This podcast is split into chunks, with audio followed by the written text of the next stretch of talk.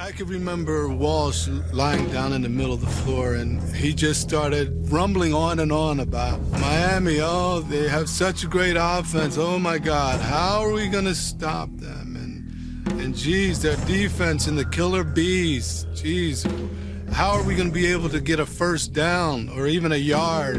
And he just wanted to light that fire before we came out of the locker room. And I can remember he turned and he looked at me and he just said, God, don't you just want to break the wall and just go kick their ass right now? Yeah, I think that's exactly how all 49ers fans feel right about now. That audio is from the NFL talking about Super Bowl 19, 49ers and the Dolphins. Of course, the 49ers are going up against a young, hot quarterback, future of the NFL, and Dan Marino. A lot of people were saying that there's no way they can keep up with that high-powered offense. Anthony, we are almost there. We are 2 days away when we're recording this right now. Thanks for tuning in, guys. Another episode of the Red and Gold Standard Podcast. I'm extremely excited. If you want to follow us on Twitter, you can follow us at RGS Pod. You can follow me at Zach Hernan. As always, I'm joined by my co-host, Anthony Perry. Anthony, how you doing? What's going on, guys? What's going on, faithful? It is your boy, Perry, back with another edition of the Red and Gold Standard Podcast. Let's get right into it, man. Follow me on Twitter, Perry_49ers. That's Perry_49ERS. The Super Bowl is here, baby. Let's break it down. Yeah, there's so much to get into, and it's going to be a hell of a weekend, man, no matter what happens. It was a hard-fought season, and I'm extremely proud of this team for overcoming whatever, goals people had put or predicted seasons people had put at the beginning of the year. So it's just going to be a hell of a game on Sunday, that's for sure. Anthony, without wasting any time, let's go ahead and get right into this. The game opened up, I think, at 1.5 points. It currently stands per ESPN at 1.5 points. Chiefs are favored. All we've been hearing, it seems like, for the last 2 weeks is, the 49ers are the better team, but Mahomes is the better player. And for some reason, that seems to outweigh the team being better as a whole. What do you think about that? Do you think that's kind of, BS, and how the players feel about that? Do you think, they hear the talk too? Yeah, I mean, when you're an NFL player like that, there's no doubt in my mind you hear about those kind of conversations at all. And if I was an NFL player too, personally, I think I'd be like, wow, we're 1.5 point underdogs. I'd be all up like, man, we're underdogs to begin with. But I mean, it is what it is. Vegas does what it does. Guys like Warren Sharp and those gambling analysts, if you will, they really break this stuff down. And if they believe it should be 1.5, then so be it. Let it be 1.5. It doesn't feel like 1.5, though. I really think it feels like an even game, a push, if you will, because both teams are just, there's not balanced, but I mean, they go head-to-head with each other, and there's a lot of positives and negatives for each team. But, I mean, what can you expect, though? Everyone's been riding the Chiefs and Mahomes all season, talking about how this is supposed to be Andy Reid's year, and yet all season it's felt like the Niners have been slept on. Even when they went 13-3, even when they beat the Saints, they beat the Rams the second time, they beat the Seahawks, the Vikings, the Packers, it still feels like the Niners have been slept on entirely. So I would just say let them think what they want to think, man, because there's a lot more to it than just the Niners have been lucky or the Niners have a good coaching staff. It's the entire team that's been working out as a whole, Yeah, I think that, that's a great point you brought up, that it's the whole team. It seems like with the Kansas City Chiefs, it's almost like you could pick individual players that are, extremely talented, elite level players. But with the 49ers, it's almost like the way that they play and the way that their system runs is that they work as a whole. It's an entire unit. So you can't really stop one guy. You stop the whole team. You cut one head off, three more are going to grow. So it's really, really tough to defend. And I think it's just funny that, you said that this team's been slept on. It almost reminds me of a couple of years ago when, the Nick Foles-led Eagles went in and got the job done against the Patriots. They really, really embraced that underdog, title and mentality. And I'm sure you remember they had those German Shepherd dog masks that they put on, and they were kind of embracing it. And it kind of reminds me of that in the way that this 49ers team, they've really, really embraced being slept on. You know, Richard Sherman said pretty early on, if you've, you know, doubted us and predicted us to go 3-13, stick with that because we want you to feel dumb at the end of the season. And they made a lot of people look dumb.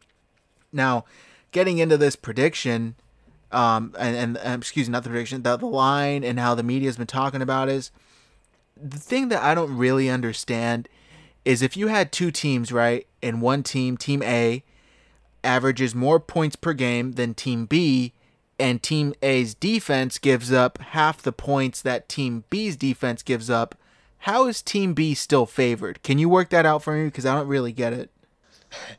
I think, you know, a lot of people overlook stats, and I think sometimes we do too. But when you break down games like us, when we really look into stats, and obviously other people do too, especially Niners fans and other Niners analysts, the story and the stats speak otherwise. And I think a lot of it that goes into this kind of thing is recency bias. You look at Patrick Mahomes and Andy Reid, man, they came back from down 24-0 against the Texans. Then they came back from a 10-point deficit twice, if you will, against the Titans. And yet, here we are now. You know, Mahomes is the Chiefs' savior. And, I mean, he's a great quarterback. Don't get me wrong. I'm not trying to underlook that, if you will. But, again, it's a lot of recency bias when it comes into this quarterback who's performing well, who's exceeding expectations, even the expectations that he set. And yet, they just ride him. Like I don't know. I think it's really weird. Again, I can't stress it enough that I think it's a recency bias because you have a quarterback that performs so well going up against another quarterback who really hasn't been proven, I guess, or been tested in the playoffs. So when you see that happen, and some people look at Garoppolo's backstory for this season as he can throw an interception, he'll fumble the ball, he'll turn it over, and you put that up against someone like Mahomes who hardly turns the ball over much, it creates this kind of storyline and narrative where it's like, okay, they clearly have the better quarterback. That means they're the better team. And I think that happens all the time. And it's the NFL, dude. There's teams that win games that they're not supposed to win, and there's teams that lose games they're not supposed to lose. So it goes hand in hand, and I think this game is a really good example of that, especially with the way the media has been portraying that kind of narrative, if you will. Yeah, it's, you know, definitely recency bias, like you said, and it's almost like, you know, when you get that new flashy toy and that's all you can play with, even though you have better toys, you know, just more fun toys. It's like this one's brand new, it's hot, and you want to, you know, stick with it and it gets all the attention. I think that's exactly what Patrick Mahomes is that he's the new face of the NFL. You could argue him and Lamar Jackson. You know, he was last year's MVP. He likely would have been just up there in contention for it this year if he wasn't injured. So it really comes down to, I think, that, and they're the hot, flashy team, extremely quick. You could argue it's what the NFL is trying to get, you know, the league to be like, and get more viewers with that formula. But I just don't think that it matches up well against the 49ers team, which is a more physical, ground and pound, get in your face sort of team. And, you know, when it's finesse versus physicality, physicality usually wins, you know, 99% of the time. So I think that the media is definitely, you know, it's funny because part of me, as I'm watching it, I know us and the Nothing But Niners guys, we all kind of made an agreement, essentially, to just stay away from talk shows, morning radio shows, whatever it may be, because it was just going to be full of BS this last 2 weeks. And I got to admit, I kind of gave in and I would watch it as I got ready in the morning for work. And part of me would just be like, do you really believe this? Or are you just saying this because you need to drum up the game to be a really good game? Because it is the Super Bowl. It's supposed to be the best game of the year. Although that often doesn't play out that way. It needs to be hyped up that way to get the viewers, you know? But man, it's just like, it's some of the stuff they say is just mind boggling. And it seems like, unless Jimmy Garoppolo comes out and throws for 500 yards and 10 touchdowns, he's never going to, you know, not be like, be able to, people aren't going to forget that he only had 8 passes in the Packers game, even though he didn't need to pass the ball at all in order to win. So it was just, you know, it's been frustrating, but it's all going to come out on Sunday and the better team will win. That's for sure. What did you think of, or excuse me, what do you think of Kyle Shanahan's mindset going into Sunday? You know, especially after his infamous 28-3, you know, he gave up that lead, obviously, to the Patriots. The Falcons did not win that game. He was the offensive coordinator in that game for Atlanta. How do you think he's going into this game? Do you think if they happen to get up on some sort of lead, there's no way in hell he lets his foot off the gas? So I was listening to the Around the NFL podcast today, and one thing that they said that Kyle Shanahan said when he was asked about it, or asked about leads, if you will, is he said that one thing he learned about that 28-3 lead is that no lead is ever big enough. And I thought that was really telling, and the guys on the podcast did too.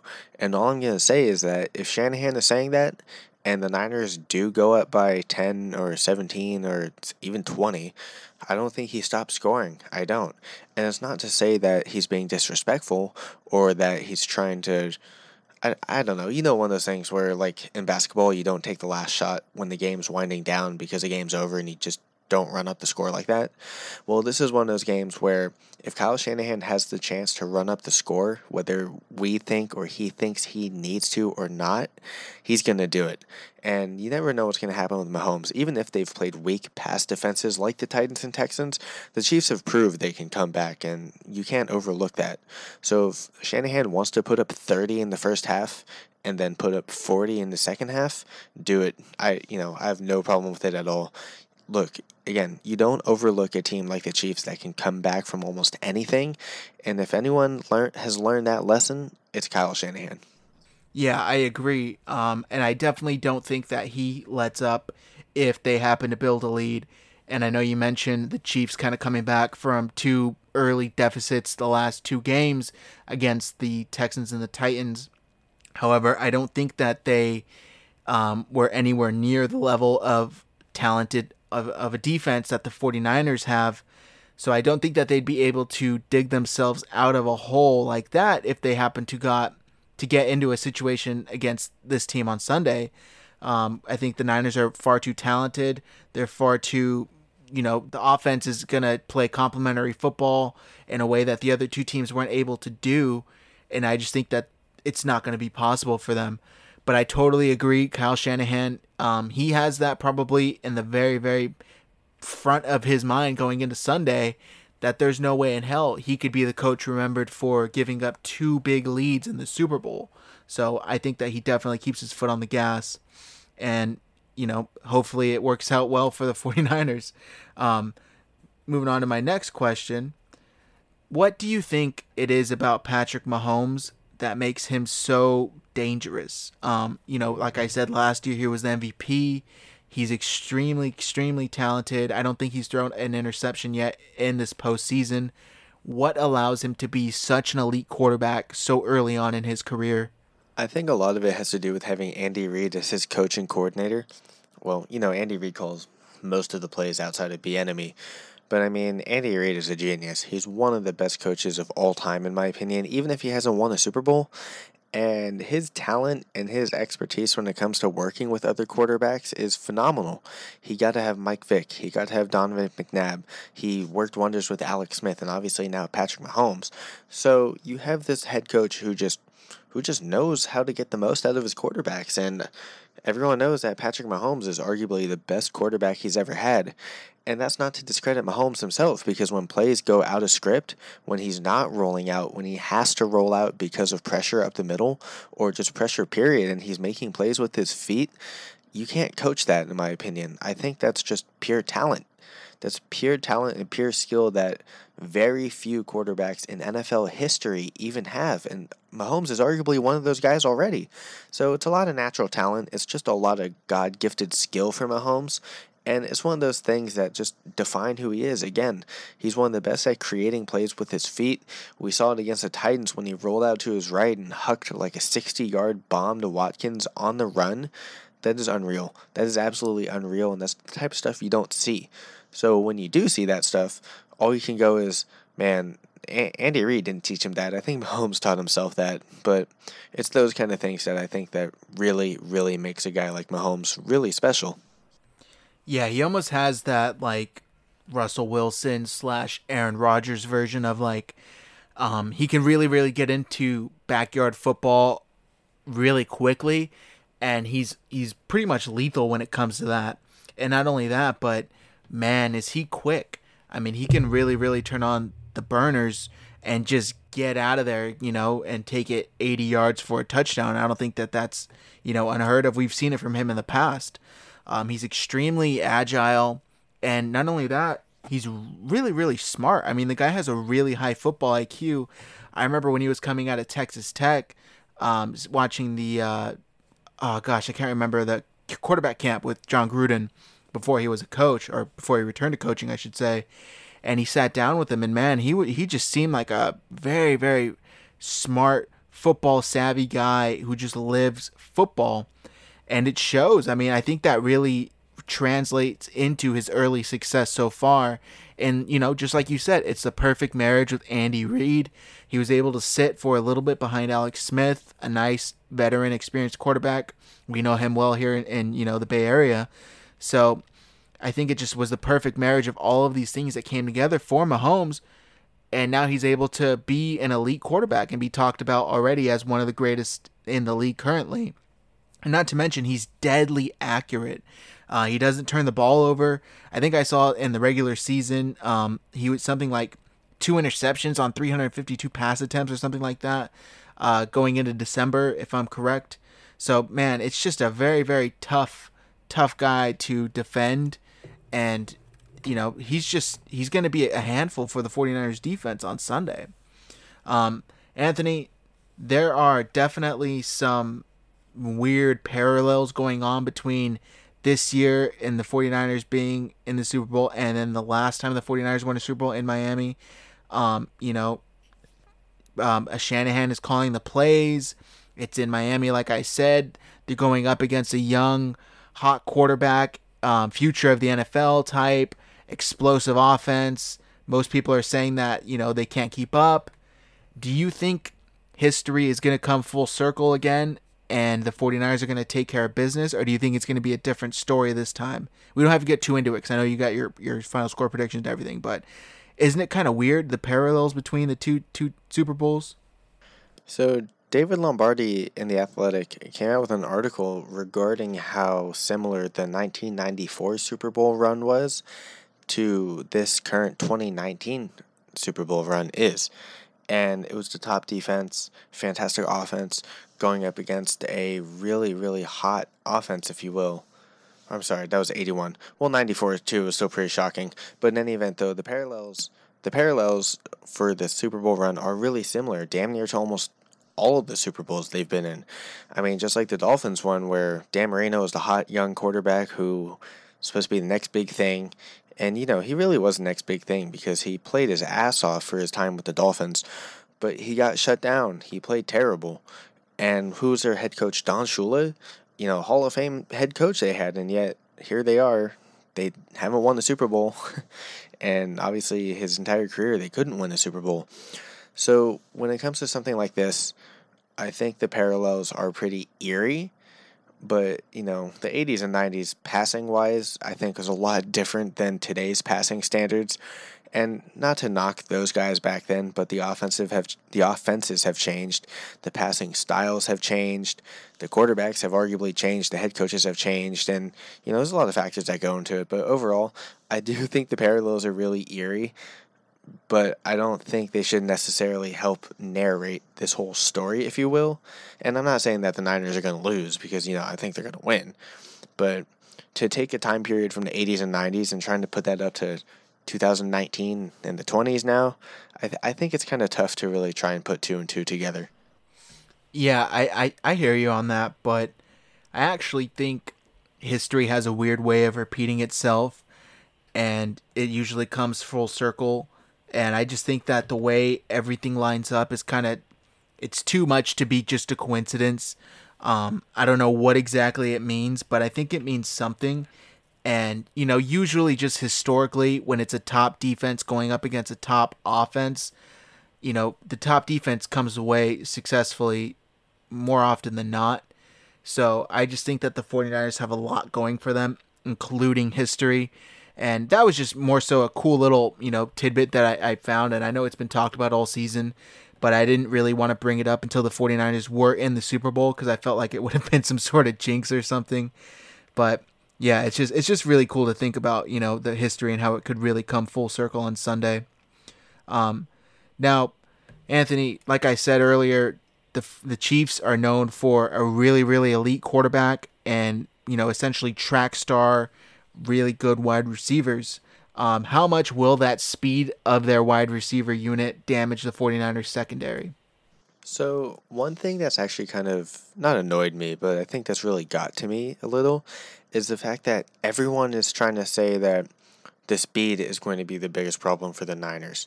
Well, I think having fast receivers is a problem for any defense, so it's a really drawn-out narrative. But speed doesn't necessarily matter when you have corners and safeties and even linebackers who know how to play their zones, who know what to read on the play, who know what to look for, and ultimately just know how to play the game of football and know how to play defense. Look, the speed is a threat, don't get me wrong. But again, if you have guys who are technically smart, guys who know where to be and know what to do. It's the reason why I think Mahomes is going to throw 2 interceptions, maybe even more, is because you have guys like Sherman and Mosley and Tart and Ward and K'Wan Williams who know what to do when the situation calls for it. It's what they've been training and practicing for all season. And just because you have this hot offense doesn't mean that the secondary and the defense are automatically going to falter. You know, you can have a good quarterback, but it still takes a lot to make the right play happen. And you have 11 guys on the opposite side of the field trying to make sure that play doesn't happen. And one thing that the Niners have been excellent at all season is limiting big plays, limiting teams to really get in a groove and get some kind of rhythm on offense all season. And the only time I think we've really seen it is the Saints game, the second Rams game, and the second half of the Packers game, which was pretty much garbage time, so you can't even really count that much. But the point being is that the Niners have been so good at holding teams to just 3 points or holding them to a touchdown and then holding them to that for a good amount of time. You know, Brian Ballinger called our offense the Anaconda offense because we suck the life out of teams. Well, I think the defense does that too. They have the solid pass rush, athletic linebackers, smart corners and safeties who know how to play the game, and as a whole, they're just dominating. They just really dominate, and they know what to do. So yes, Tyreek Hill and Kelsey and Mecole Hardman are threats, but when you have guys who I think are mentally smarter than all of them on the field, I don't even think their athletic traits matter, in my opinion. Okay, I like that. I saw Pro Football Focus tweeted out earlier in the week that, you know, the 49ers, all we've heard about is how are they going to handle this speedy Kansas City offense. But, you know, excluding the secondary right now, they have, you know, I think 3 of the top 15 linebackers in coverage. And I think I talked about this in the last episode, but they have Fred Warner, Quan Alexander, and Drake Greenlaw, all 9th, 10th, and 14th, respectively, in coverage grades. And, you know, each with 30 targets plus. So it's just, they have really, really good linebackers that are in coverage. And not only that, you know, the secondary is led by Richard Sherman, who has one of the best, you know, ratings and I think the fewest completions allowed. If I'm, yeah, here it is right here. Per Pro Football Focus, only allowed, the San Francisco 49ers defense as a whole have only allowed 10 completions, 20 yards down the field all year. So it really is going to be strength going up against strength. But I think, you know, I think we mentioned it before, those long routes take some time to develop. And it's kind of hard getting those, you know, 5-6 second dropbacks for Mahomes when you're going up against a defensive line as talented as the 49ers, who's, you know, gets home in usually 3 seconds or less, 4 seconds tops. So I think it's really going to be strength against strength, like I said, and a battle of, you know, just the best. And I think that might be one of the main factors that dictates the outcome of this game is whether or not the 49ers can win the battle in the secondary and in the coverage underneath. So that's going to be a big one to watch. Speaking of, you know, the defensive line, I feel like all I've been hearing this week and last week is another strength on strength is that, oh, the 49ers have a really, really good defensive line, but don't sleep on the Chiefs' offensive line. It's going to be another strength-on-strength battle. Is that true? Do you think the no team really has the advantage in the trenches? So our good friend Scott from Niners Nation, and obviously doing some stuff with Nothing But Niners, he brought up a good point that the Chiefs' O-line has provided Mahomes with a lot of help because of guys like Kelsey and I think Demetrius Robinson, the other tight end. And these guys on the running backs, they chip and they chip and they chip, and they give those tackles so much help. And the Chiefs have had to play good defensive lines. I mean, the Titans' line is no pushover, in my opinion. The Texans got J.J. Watt back, who is very strong, even after tearing his pec, is still really solid. But here's Mitchell Schwartz and Eric Fisher, who get a lot of help from Kelsey and those running backs who they chip the edge player, so they knock them off their rush route and really just throw off their timing, and it makes it a lot easier for the tackles to block. And so when that happens, it gives the tackles more time to block. It gives the interior more time to double their man and really lock that down. And it gives Mahomes a ton of time to throw in the pocket. And Nick Bosa and myself included and a lot of other people think the chip block is kind of lame. I mean, if Bosa tears his ACL or if something happens to guys like Chandler Jones or Aaron Donald or J.J. Watt because of a chip block where something serious happens, it would change the entire league, in my opinion. So I think the chip blocks are kind of garbage. But in any event, though, it's those kind of things that really buy Mahomes and that Chiefs offensive line more time. And I think Kosirak and Saleh and our defensive line and even the linebackers when they're blitzing should be able to adjust to that in some way. Although I think it will be harder to do that more often than not considering how much they do it. But to say that the offensive line can go head-to-head with the defensive line, I don't think so. I do think Mitchell Schwartz is good outside of him getting help from chip blocks. But overall, Fisher, Laurent, Duvernay-Tardif, Ryder, I think is a center. And I forget the other guard. Stefan Wisniewski. You know, outside of Schwartz again, all those guys I said I think are incredibly overrated. They can lose their one-on-one matchups easily, in my opinion. And when you gotta go up against Bosa, Ford, Armstead, Buckner, Solomon Thomas, Anthony Zettel, you know, it's a mess. It makes their jobs living hell. And I think that's just how it's going to be in the Super Bowl, you know? You can only chip and block for that for so long until those guys do have to actually get one-on-one matchups. And the moment they lose that matchup and they hit Mahomes or force Mahomes to throw a pick, it's game over, in my opinion. I think it's really game over. So to say that they go head-to-head, man, I disagree with it. I really, really disagree 100%. Yeah, I actually, when I first heard that, going back to last week, I'm not going to lie, I hadn't been too focused on the Chiefs this year. So I was kind of thinking, oh, you know, is their offensive line really that talented? And have they really been playing that well?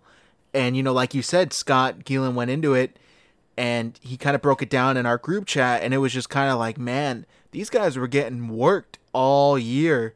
And I know the stat sheet doesn't really show it, but Nick Bosa's big brother, Joey, in L.A., kind of was giving them the work as well. He wasn't getting home on a lot, but, man, he was just bullying them, it seemed like. And I saw Brandon Thorne of The Athletic in Denver tweeted out, the two biggest mismatches in the trenches in the Super Bowl are right next to each other, Bosa versus Fisher and Buckner versus Wisniewski. So I think that the 49ers definitely have the advantage in the trenches, and I didn't understand after kind of doing my research, looking into it a little bit more, listening to the experts who know a lot more about trench and offensive line, defensive line play than I do, why it was being touted as this another strength on strength matchup for any other reason than just trying to hype up the game when we know that's, you know, not really true. So I just thought that was funny because it doesn't really seem, you know, on first glance maybe. But like you said, Mahomes is really helping out his offensive line as they are helping him out. But, you know, I think his deadly accuracy, his quick strikes, his mobility, pocket presence, that makes an offensive line look a lot better than they actually are. And not to mention, they haven't really been playing against the top of the top when it comes to defenses. So that's going to be definitely tested come Sunday. Now, sticking with the 49ers defense, is there one defensive player for the 49ers that you think needs to have a big day in order for this team to succeed? Not gonna lie, I've been thinking about this a lot all day, and there's so many defensive guys who who really need to step up, and they will. But in my opinion, it's not a defensive lineman, it's not a linebacker, it's one of the corners, and it's not Sherman, and it's not K1. Dude, it's Emmanuel Mosley. They know what Sherman has and what he's capable of. He's one of the best corners in the league. He knows how to lock down his side of the field. If Mahomes throws a dumb throw or throws a questionable ball, Sherman is there to either pick it or break it up. So, you avoid Sherman, who are you going to be looking at? Emmanuel Mosley. Emmanuel Mosley needs to have the game of his career. Better games in college, better games in this year, better games in Pop Warner football, dude. Mosley needs to ball out. And look, Mahomes and Reed, they're going to try to attack that. I really think so. Because, again, they don't want to throw to Sherman's side. We've seen it happen all season. So what do? You go after the next, quote, worst guy. And in that case, it's probably going to be Mosley. Mosley needs to be smart. He needs to be patient in zone coverage. He needs to stick to his man and man coverage. He can't let anyone beat him over the top, because that's what the Chiefs' offense really relies on, is either big shot plays over the top or big plays up in the middle. And again, Mosley can't lose those battles. He just can't. If he does, I won't be surprised, but I don't want to see him lose those battles on a consistent basis. If he could be a force that's not to reckon with, but if he could be even half as strong as how Sherman is, and I think he has that capability, he's shown it, but if he can really get to that level of play in this game, the Chiefs are going to have a really hard time throwing the ball. And you can't overlook Mosley either, because what no one really talks about is how well Mosley's been playing, obviously outside of Niners fans. So if the Chiefs don't understand that, if Mahomes doesn't see that, if he sees that Mosley is playing strong or is playing weak, I think it could really make or break this game. And it sounds silly, but everyone needs to be on the same page. And if Mosley is out there, not slacking, but if he's messing up assignments, it's going to be a tough day for the defense as a whole, in my opinion. Okay, I like that answer. I definitely think, the secondary needs to have a strong day. For me, I think I'm going to go with Nick Bosa, and that's strictly due to the fact that if Nick Bosa has a big day, then that kind of implies Patrick Mahomes isn't going to have as big of a day, and it'll be keeping him in check, likely getting him off the field on third downs, kicking him out of field goal range, whatever the case may be.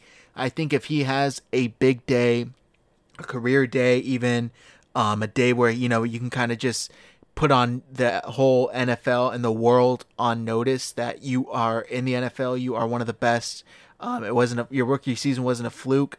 I think the 49ers would have even greater shot at winning this game comfortably if Nick Bosa kind of runs away with his assignments.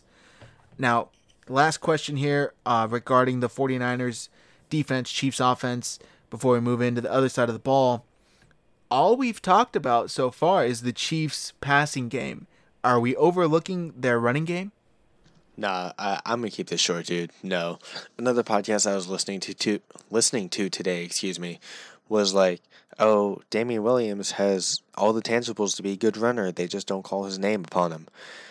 Well, if they're going to say that about Williams, more people need to say the same thing about Garoppolo, because Garoppolo hasn't thrown, and he hasn't thrown much, so therefore he can't throw. And look, any runner can run the ball well if the play is right, if the offensive line blocks right, if the running back recognizes the hole and whatnot. And I don't think Damian Williams is that kind of running back. He's a fantastic pass catcher. He's very good at catching passes out of the backfield or even running a route if he has to. But when it comes to running the ball, the Chiefs' offensive line has struggled at run blocking, and he in general just has struggled at running the ball. So this entire postseason, for example, Patrick Mahomes leads the team in rushing yards. And I know the Chiefs' offense isn't really predicated on running the ball, but when his opportunities have been there to run, Damian Williams has struggled. He has absolutely struggled, and I think that speaks a lot to about why they don't run the ball, obviously outside of Mahomes. So when you have, I guess, a problem like that, if you will, it really speaks volumes about what the Chiefs think of the run game. So overall, I think Damian Williams will have a bigger impact on third down than he will in obvious running situations, if you will. So, I say don't overlook anyone, but when it comes to someone like Damian Williams, I would say be ready for him on third down, But if they're not passing and they're running and it's Damien Williams that's running, I think the defense can get to him pretty easy. Yeah, I totally agree with you. No, nobody's overlooking the Chiefs' running game. You know, the guy Damien Williams has, I think he topped 500 yards on the season. And you know, it's just, it's not scaring anybody. It's not keeping any defenses up at night. I think he's averaging like 4.5 yards per carry.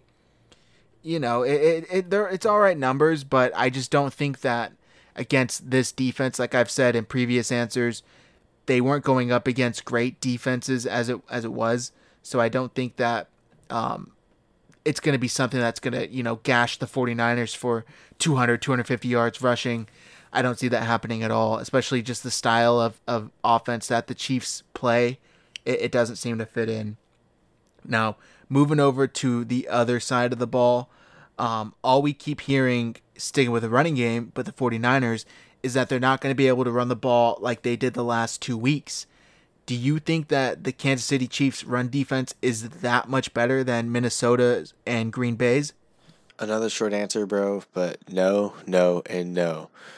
Although they contained the Texans' run game, even though the Texans don't really run the ball that well, and they did contain the Titans, I will give them that much, but it's because the Titans got down so much that they had to step out of their game script. Derrick Henry, 19 carries, 69 yards, 1 touchdown. It's a really modest line, but what Henry was coming off of, you would have thought he would have done a lot better. But again, game script was a lot of the reason why the Titans had to pass the ball so much, because they were down by 14, 6 minutes into the third quarter. And that plays a huge factor into how the Chiefs play. But overall in the season, the Chiefs have the 29th ranked run defense via Football Outsiders' DVOA. This game screams, run the damn ball. And the thing about the Chiefs' defense as a whole is that it's not good. They have good playmakers. They have guys who can make some noise, like Tyrann Mathieu, Frank Clark, Chris Jones, Tano Capacino, I think. But it's those guys who can make or break the game for the team, but the rest of the guys on their defense are subpar or below average at best. The linebackers, Reggie Ragland, Anthony Hitchens, the corners, Charvarius Ward, Kyle Fuller, who I think is playing safety, Bashad Breeland, these guys they're average, and they have been exploited at times throughout the season more often than not. And if Kyle Shanahan wants to pass and wants to exploit that weakness, he can. But honestly, Zach, if I was Shanahan, and obviously if I was as smart as him, dude, I'd be licking my chops at this matchup. The linebackers are very bad in coverage. The Chiefs' run defense is awful. The secondary is not good in coverage as well. Everything screams to this being Shanahan's, I guess, the best game of the year, if you will. Like, really, his super big coming out party, obviously, because of the Super Bowl. And it's just something you really got to look at. Again... We got to talk about how you shouldn't count anyone or anything out, but when the statistics prove that the Chiefs' defense, especially their run defense, has been bad all season, I think that carries a lot of weight, and it just plays into the Niners' favor immensely, dude. It plays into it could be a big part into making or breaking the Niners winning and losing this game, and if they're going to run the ball like they did against the Vikings and Green Bay, I think the Niners have a really good shot at winning, period. Yeah, definitely. And I think if I'm not mistaken, I don't have the stat here in front of me, but that Green Bay was like the 26th running defense, and the Chiefs, at least in the regular season, were like the 29th ranked running defense. So, it's not looking good for them. And I know a lot of Chiefs fans have been touting on Twitter all 2 weeks, I should say, well, we stopped Derrick Henry, arguably the best running back in the postseason, blah, blah, blah. I don't think necessarily they stopped Derrick Henry as much as the Titans offense stopped Derrick Henry. Like you said, they had to get rid of it because they fell behind. They weren't going to come back, by running the ball. They felt that they needed to score quickly, so they started passing the ball. They got away from the run. I think he was close to like 80, 90 yards in the first half as it was, so he was primed for another big day had things gone, the way that they were going. I don't think that the 49ers are a similar running style team to the Titans, obviously.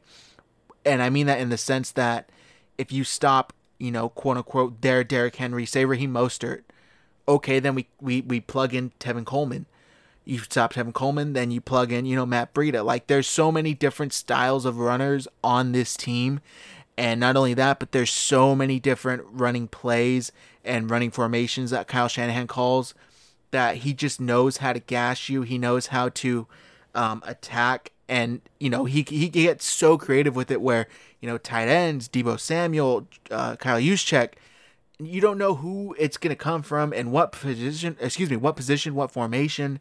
So I just don't think that the Kansas City Chiefs have that good of a shot at stopping the 49ers run game.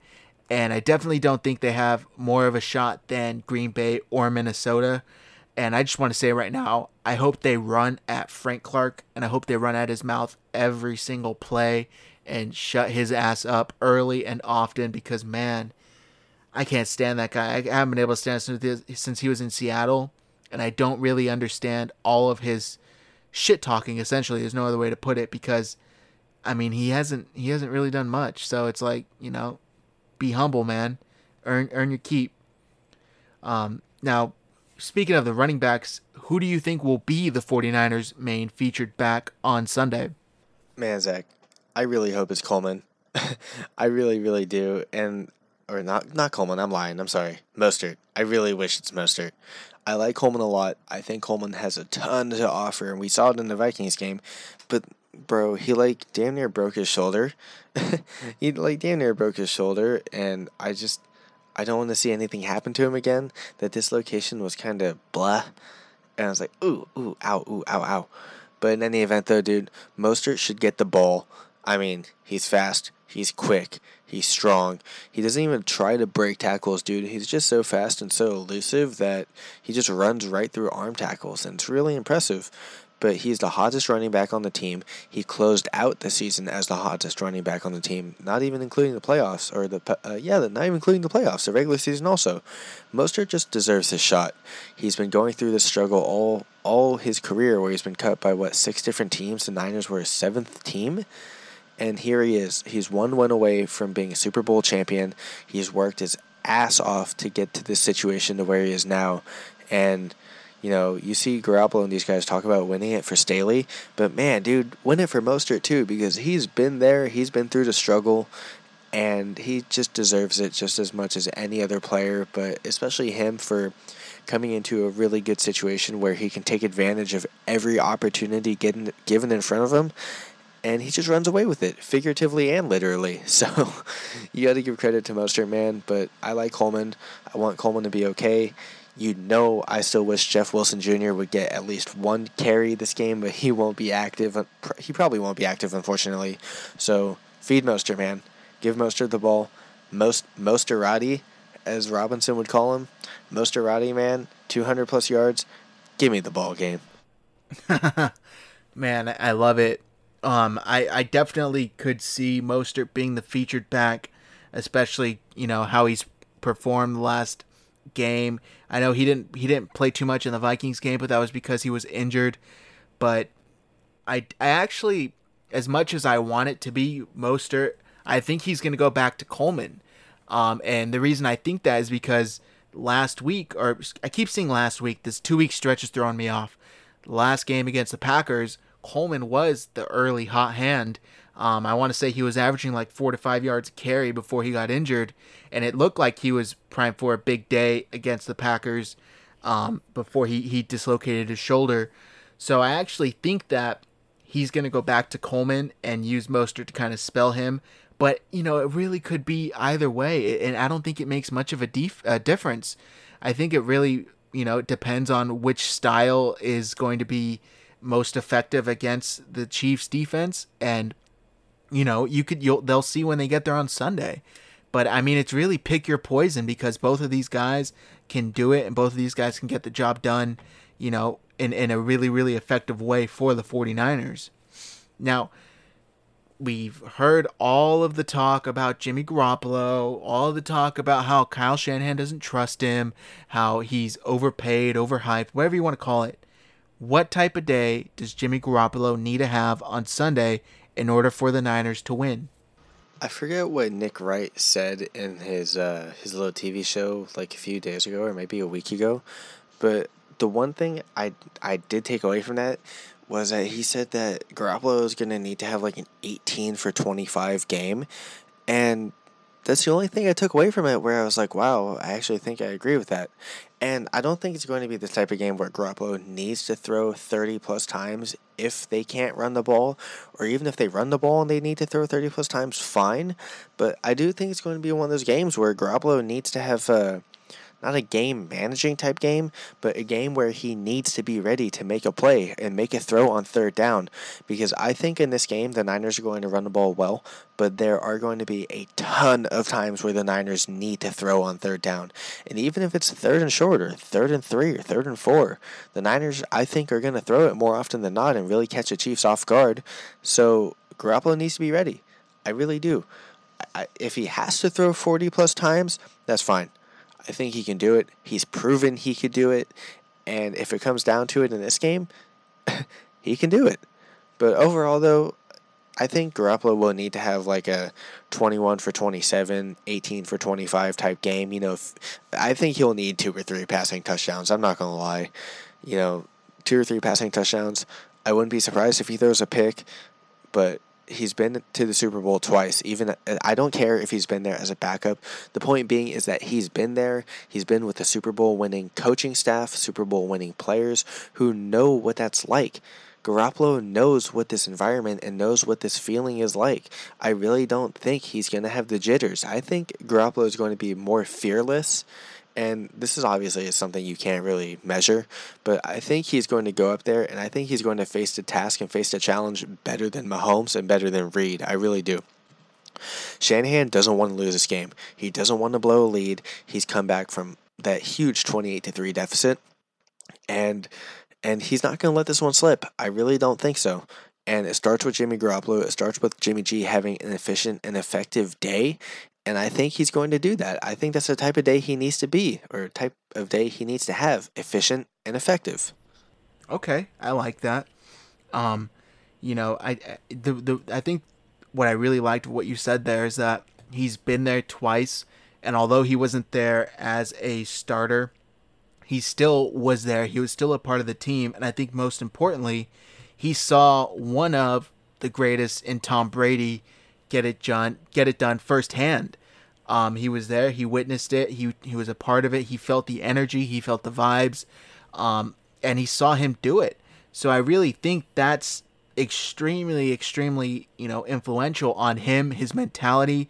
I think you've seen it in the whole media week leading up to the 49ers game on Sunday, the Super Bowl. He's been extremely calm, and it's kind of been his demeanor all year. I know, Chris Sims likes to say he's a meathead in the sense that he's not going to be too intellectual. He's not going to be too overthinking things. He's not going to be, analyzing things too much and kind of get caught up in his own head. I think he's the perfect quarterback because he doesn't really get caught up in the moment. He knows, he treats it truly like one down at a time. No different than any other game. Let's go in there and do our jobs. And I think that that's why he's had so much success with the 49ers, because all of that just kind of factors in perfectly. And then you match that with a guy who's a cerebral, extremely, just innovative play caller in Kyle Shanahan. And I think it's just the perfect match. As far as my initial question as to what type of game he needs to have in order for the 49ers to win, I actually agree with you. I don't think he needs to, oh gosh, that means I agree with Nick Wright. But I don't think he needs to have a 30 for 45 game, 400 yards.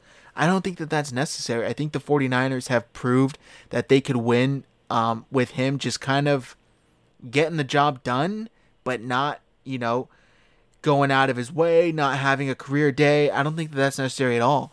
If you look at Tom Brady's, early Super Bowls in his career, he was going up against, he had a really, really good defense and a strong running game and that really allowed him to succeed that allowed him to win. I think he had like, I don't know, something like 180 yards, a touchdown, a pick. My computer's not pulling it up right now. I had the stat, but it refreshed. But I just think that Garoppolo can follow that blueprint, and I think that he won't need to throw it 30, 45 times, like I said. And I really think he could have 18 for 30, 190 yards. You know, I think he'll probably have 2 touchdowns, and, you know, he could even throw an interception. I think that he's going to have a turnover-free game. And that's, I paused there because I think I've only predicted that correctly once this season when I've said that. But I really, really do think that Kyle Shanahan is going to go out there, and the sort of plays that he's going to call, especially early on, you know, easy, accurate, high percentage throws to get his confidence going. I think it's just going to, you know, allow him to have a really good game, a really accurate, efficient game, I think is what I'm trying to get at here. Now, I know I said that I don't think he needs to have a big game, but what do you think? Do you think that the 49ers can win with him passing under 200 yards? It sounds kind of crazy, but yeah, I do, and here's why. There's been games this season where the Niners have picked the ball off a couple times. I think they might have picked Kyler Murray once, picked Russell Wilson, Kyle Allen. You know, I know it sounds kind of silly, but the point being is that they've been able to intercept quarterbacks. It's happened all season. You heard me earlier. I think it's going to happen in this game too. But it's one of those things where if the Niners can get turnovers, if they can make the Chiefs turn over the ball, and the Niners can run the hell out of the ball and just drive up the field on the run like they did against the Vikings and Packers, where they ran, 16 straight run plays, they can do that against the Chiefs. The one thing the run does against defenses, and it's been proven, is it tires them the fuck out. It really does. And the game goes on. The game wears on players fast. And once it's the third, fourth quarter even, and the Niners have already ran the ball 30-plus times, it's going to kill that defense, and it's going to make it a lot harder for them to really stop the run. And if that's the case, if that's what game script is calling for, Garoppolo doesn't need to throw for 200 yards. He hasn't thrown for 200 yards against the Vikings. He didn't do it against the Packers. And again, a barometer that people use in the NFL and in the media, which I don't understand, is if you have a team that passes the hell out of the ball like the Chiefs do, then the other team needs to pass the ball as much also. And I don't get it. I think this is going to be one of those games where the Niners break that narrative. If the Chiefs pass for 300-plus passing yards, fine, I get it. But that happened against the Packers and Aaron Rodgers, and look what the Niners did. They still ran the ball a ton. Even if the Packers were coming back in the second half, it didn't matter. The Niners still ran the ball so much. And I can see that totally happening with this game as well. And look, Garoppolo is going to need to make the throws he needs to make, but if Shanahan doesn't need to put him in any type of high leverage situation, then that's fine. So be it. If the run is dominating and it's going to be like the Packers game, keep that same mindset, keep that same plan, man. Just let it ride. I really think that the Niners can really roll with that kind of game, if you will. If Garoppolo does pass for under 200 yards, that's fine. But again, the difference too in this type of game is that to do that, they need to, 1, get some damn turnovers, and 2, already have the run established. And if they can do both of those things, they can make Garoppolo's day a whole lot easier. Yeah, I agree. Like I said, you know, my answer before, I don't think it's needed. And I think that they need to play bully ball. They need to play keep away. And they really, really need their running game to show up. And if that all of those things happen and, you know, like you said, get a turnover or 2, throw that in there, I think that not a lot is needed from Garoppolo. Would I like to see him have a big day? Of course. I would love for him to come out, have 300 yards passing, 3 touchdowns, you know, 100-plus quarterback rating, but it's just not necessary. And I don't think that I don't think that Kyle wants that for this team to win, because then that means that other things are going wrong. And that's not an indictment on Garoppolo or, you know, any sort of derogatory marks against him. He's, you know, it's no secret, a Shanahan offense is a run-first offense. So I just think that, you know, it's not necessary. And for the record, I finally got Tom Brady's first Super Bowl stats against the Rams, where they won with a last-second field goal. He was 16 for 27 with 145 yards and one touchdown. So I don't think that it's necessary for Jimmy Garoppolo to have anything more than that, because the teams are pretty similar. You know, like I said, strong defense, really, really top defense, a really strong power running game. So just something to keep an eye on, something to mention. Now, which receiver needs to have, or excuse me, which receiver has the best matchup against this Kansas City secondary and linebackers? You can include tight ends. Well, you know what, dude? I'm still going to roll with Deebo Samuel. He's the best rack runner on the team, yak runner, if you will. He knows. He just knows. He runs like a running back, and he's not afraid to bowl people over. He's not afraid to throw a stiff arm. He's not afraid to win contested catches. He can do it all. He's literally like a mini version of Anquan Bolden, and everyone sees it, and it's actually really astonishing to see that take place. But if anyone's going to have a big day against this Chiefs soft defense, if you will, I think it's Deebo. Emmanuel Sanders is so technically smart and technically sound, but he doesn't have that top-end speed that he used to, and I think that'll give the Chiefs' secondary a little bit more of an advantage. But overall, though, it's not going to impact Sanders much at all. But as for Deebo, dude, man, Deebo's going to fly out there in the field. I won't be surprised if we see Deebo end-arounds. I won't be surprised if we see Deebo goes. Obviously, Deebo slants, Deebo ins and outs and comebacks and curls and the entire route tree.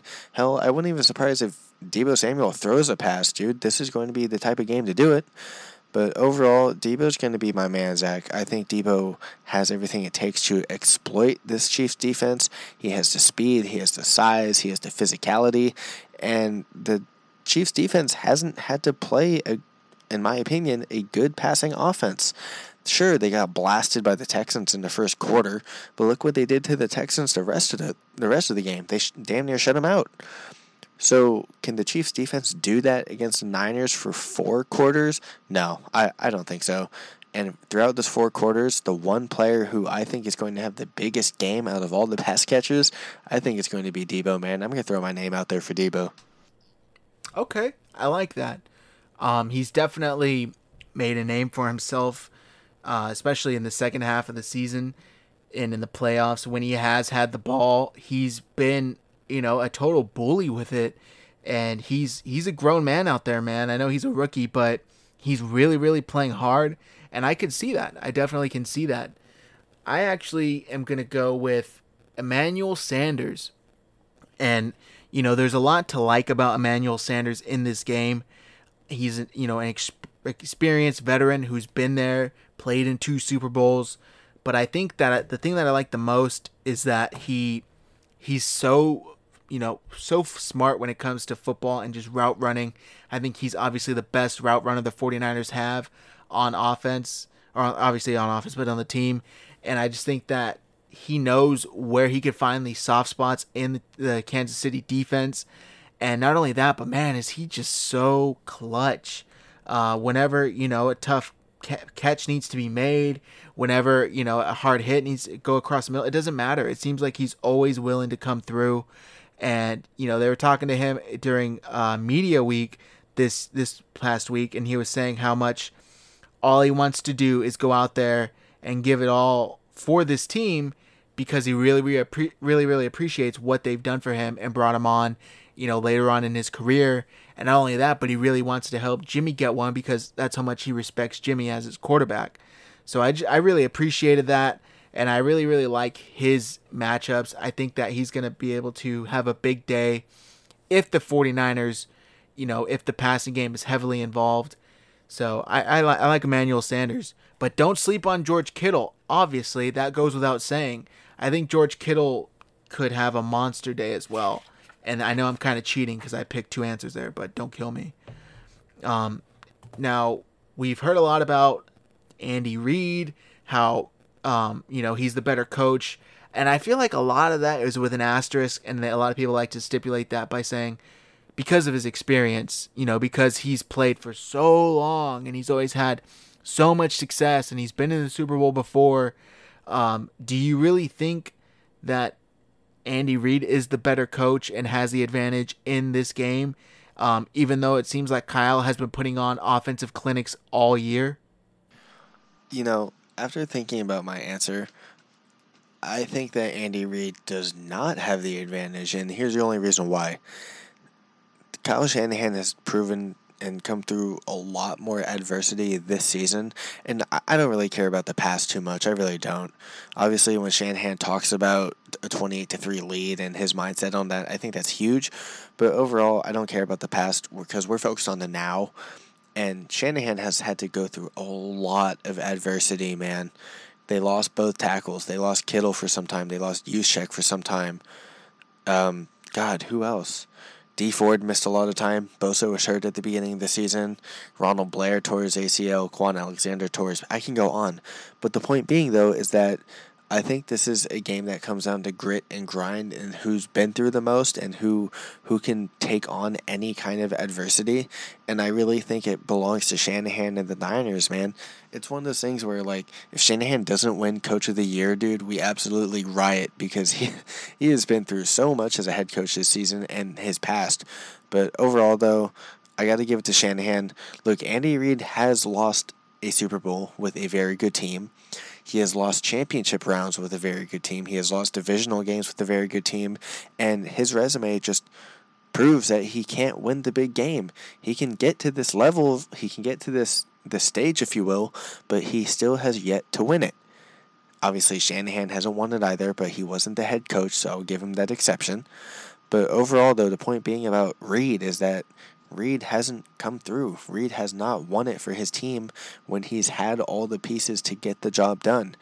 And the thing is that I think overall, if you look at both rosters, the Niners clearly have the better balanced roster. The only difference is that Reid has the quarterback. Now, this game is going to come down to, can Reid coach well enough to keep them in the game and exploit whatever weaknesses the Niners have and just overall coach a balanced game? And I don't know if he could do that. And that's because of how balanced and how straight up strong the Niners are. And that's such a big advantage. It's a big advantage when you have one team that is entirely balanced and even, just about, and another team that is very, very one-sided, if you will, via the Chiefs' passing offense and arguably their pass rush, and that's about it. So the level of consistency between the two teams, I think, are very different. And when it comes to this game, when it comes to who's going to win, just like we talked about with the parallels of the previous teams, Zach, the balanced and consistent team will win. And I think I got to give it to the Niners, man. And again, Reid hasn't done it. Reid has the quarterback, but he doesn't have the pieces, and I don't think his coaching prowess will be good enough to overmatch a team that's just simply better than his. Yeah, I don't disagree with you there, and you can call us biased, you can call us whatever you want, but I just don't think that Andy Reid gets the, you know, kind of by default is the winner here because of his experience. I don't think that that's the case. I think Kyle Shanahan right now, if you had to pick one person for one game to call your plays, I think you'd be foolish to not pick Kyle Shanahan.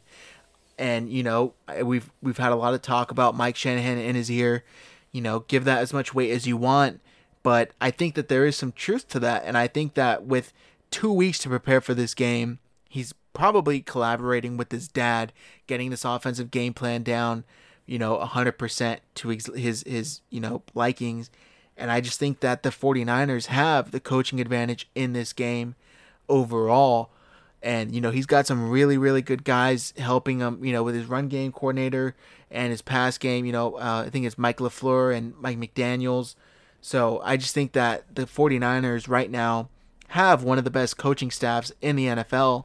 And I think that, you know, there's proof to back that up when even, you know, when Kyle Shanahan's his first and second year here, when they were finishing in the bottom of the league and teams were still trying to poach off of their staff. So it's like, obviously they're doing something right hiring these guys, or else none of these other teams would want them because they'd say, oh no, that team's trash.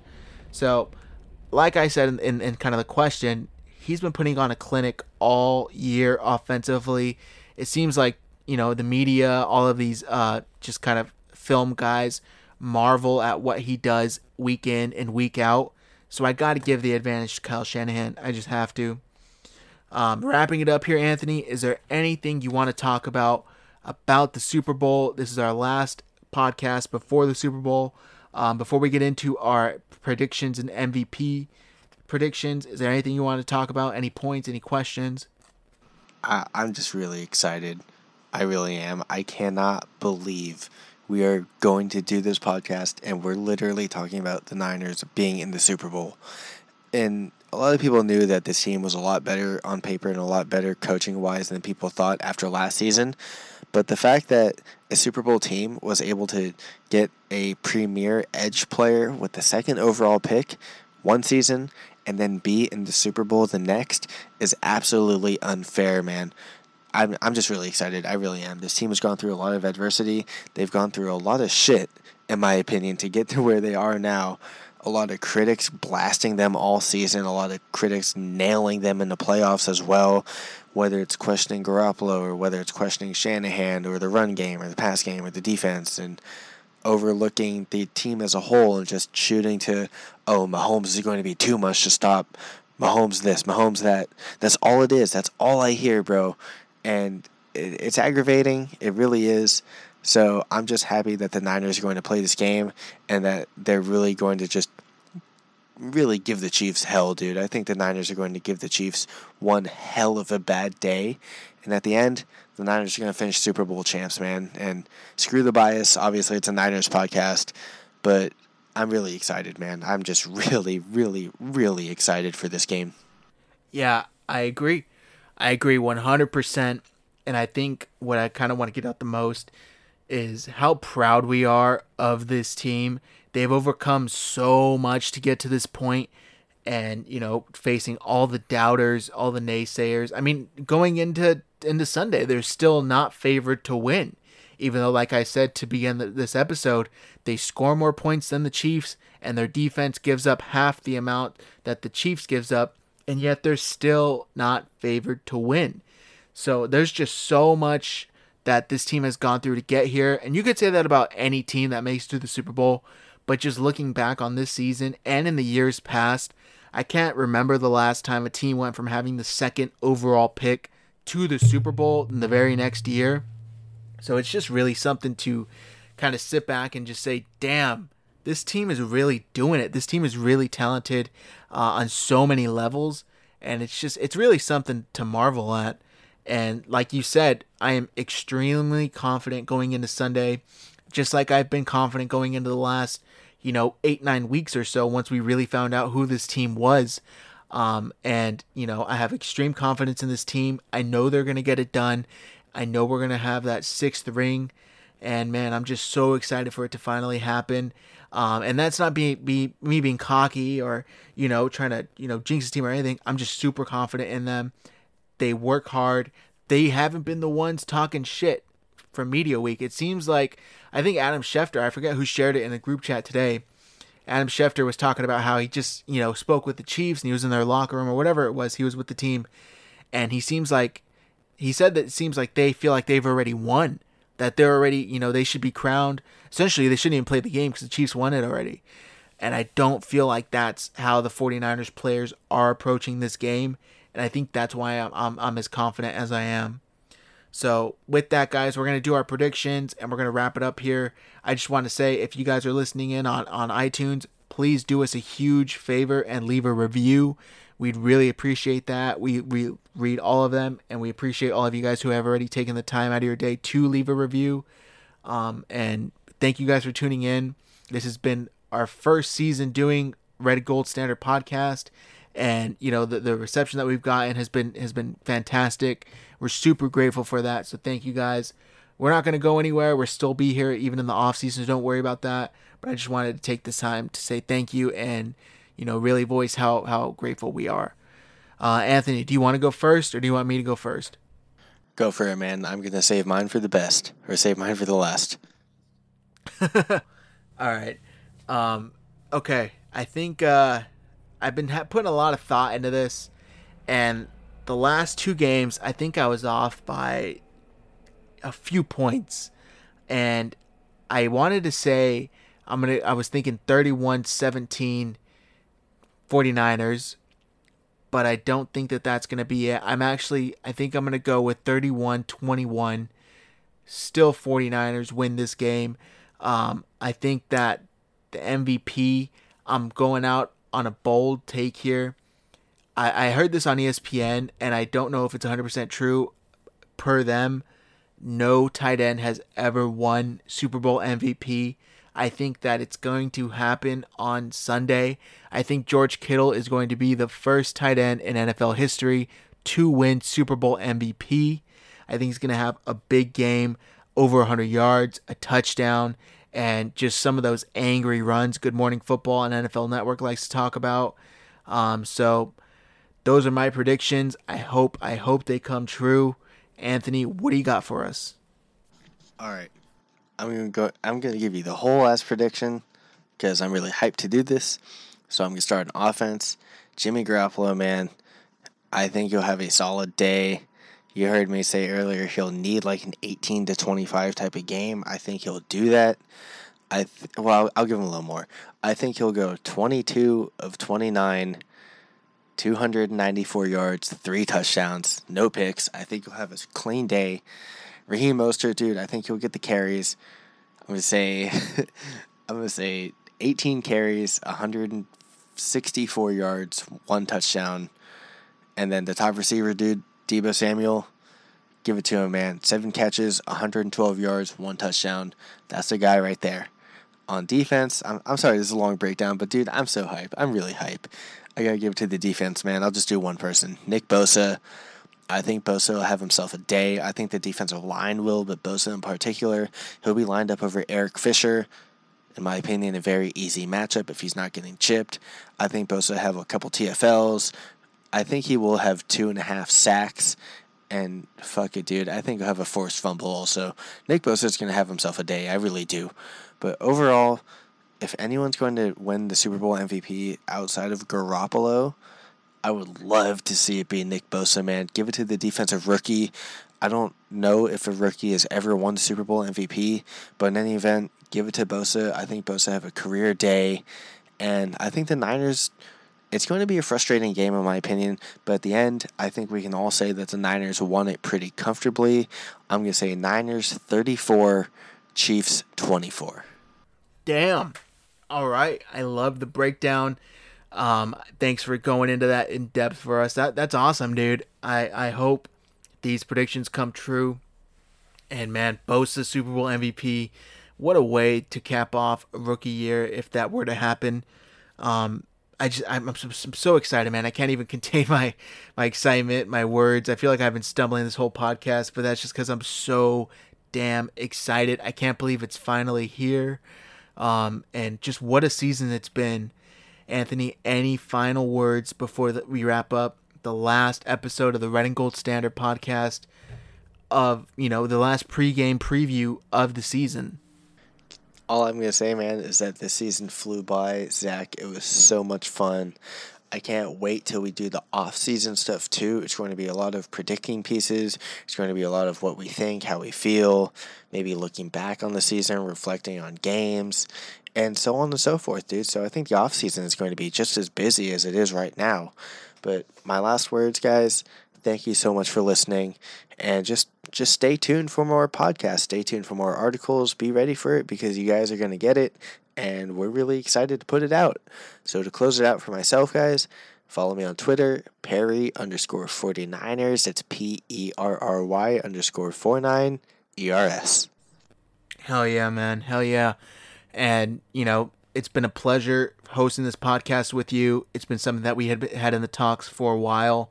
And I just want to thank you, my co-host, for getting this done with me. Couldn't have picked a better guy to do it with. And also shout out to Stefan and Steve in the background getting things done for us, making great graphics. Stefan with it, getting everything edited perfectly, always on time. So thank you guys to the whole team here, and thank you listeners for tuning in every episode. We really appreciate it. With that, we're gonna wrap it up here, guys. Go 49ers, Hopefully we talk to you guys next after we have that 6th ring.